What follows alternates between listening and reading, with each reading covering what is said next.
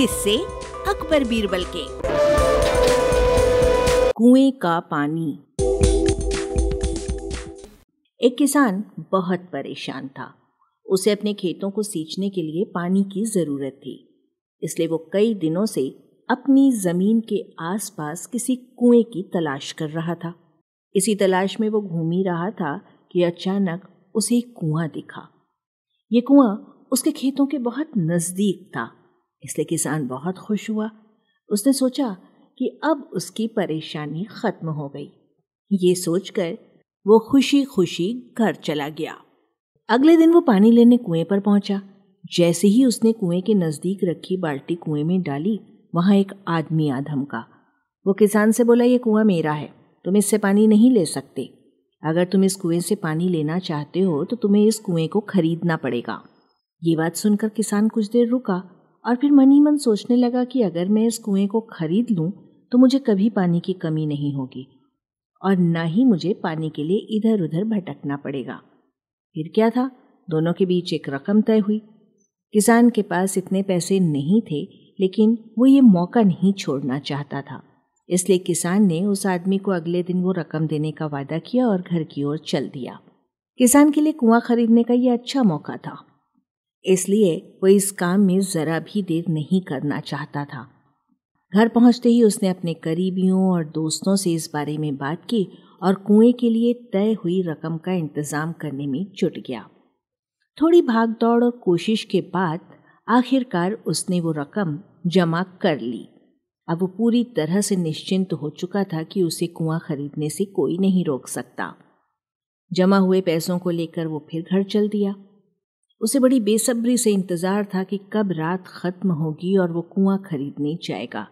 इस सोच में वो पूरी रात सो नहीं सका। अगले दिन सुबह होते ही वो कुआँ खरीदने निकल पड़ा। उस आदमी के घर पहुँच किसान ने उसके हाथ पैसे रखे और कुआँ खरीद लिया। अब तो कुआँ किसान का हो गया था तो फिर उसने पानी निकालने में देर नहीं की। जैसे ही किसान ने कुएँ से पानी निकालने के लिए बाल्टी उठाई, उस आदमी ने फिर कहा, ठहरो, तुम इस कुएँ से पानी नहीं निकाल सकते। मैंने तुम्हें कुआँ बेचा है, कुएँ का पानी अभी भी मेरा है। किसान मायूस हो गया और न्याय के लिए राजा के दरबार में शिकायत करने पहुँचा। मालूम है उस राजा का नाम क्या था? राजा अकबर। राजा अकबर ने उस किसान की पूरी कहानी सुनी और फिर उस आदमी को दरबार में बुलाया, जिसने वो कुआँ बेचा था। राजा का फरमान सुनते ही आदमी भागा भागा दरबार में हाजिर हो गया। राजा ने उससे पूछा, जब तुमने इस किसान को अपना कुआँ बेच दिया तो फिर इसे पानी क्यों नहीं लेने दे रहे हो? आदमी बोला, महाराज, मैंने तो इसे सिर्फ़ कुआँ बेचा था, पानी नहीं। ये बात सुनकर राजा भी सोच में पड़ गए। उन्होंने कहा कि बात तो ये पते की कह रहा है, कुआँ बेचा है, पानी तो नहीं।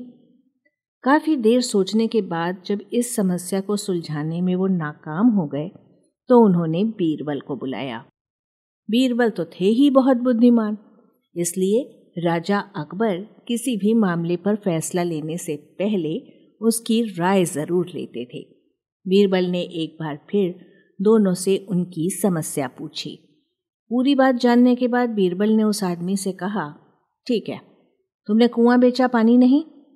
फिर तुम्हारा पानी किसान के कुएँ में क्या कर रहा है? कुआँ तुम्हारा नहीं है फ़ौरन अपने पानी को कुएँ से बाहर निकालो। बीरबल का इतना कहते ही उस आदमी को समझ में आ गया कि अब उसकी चालाकी किसी काम नहीं आने वाली। उसने राजा से फ़ौरन माफ़ी मांगी और माना कि कुएँ के साथ उसके पानी पर भी किसान का पूरा अधिकार है। ये देखकर राजा अकबर ने बीरबल की बुद्धिमानी की तारीफ़ की और कुआँ बेचने वाले आदमी पर धोखेबाजी के लिए जुर्माना लगाया।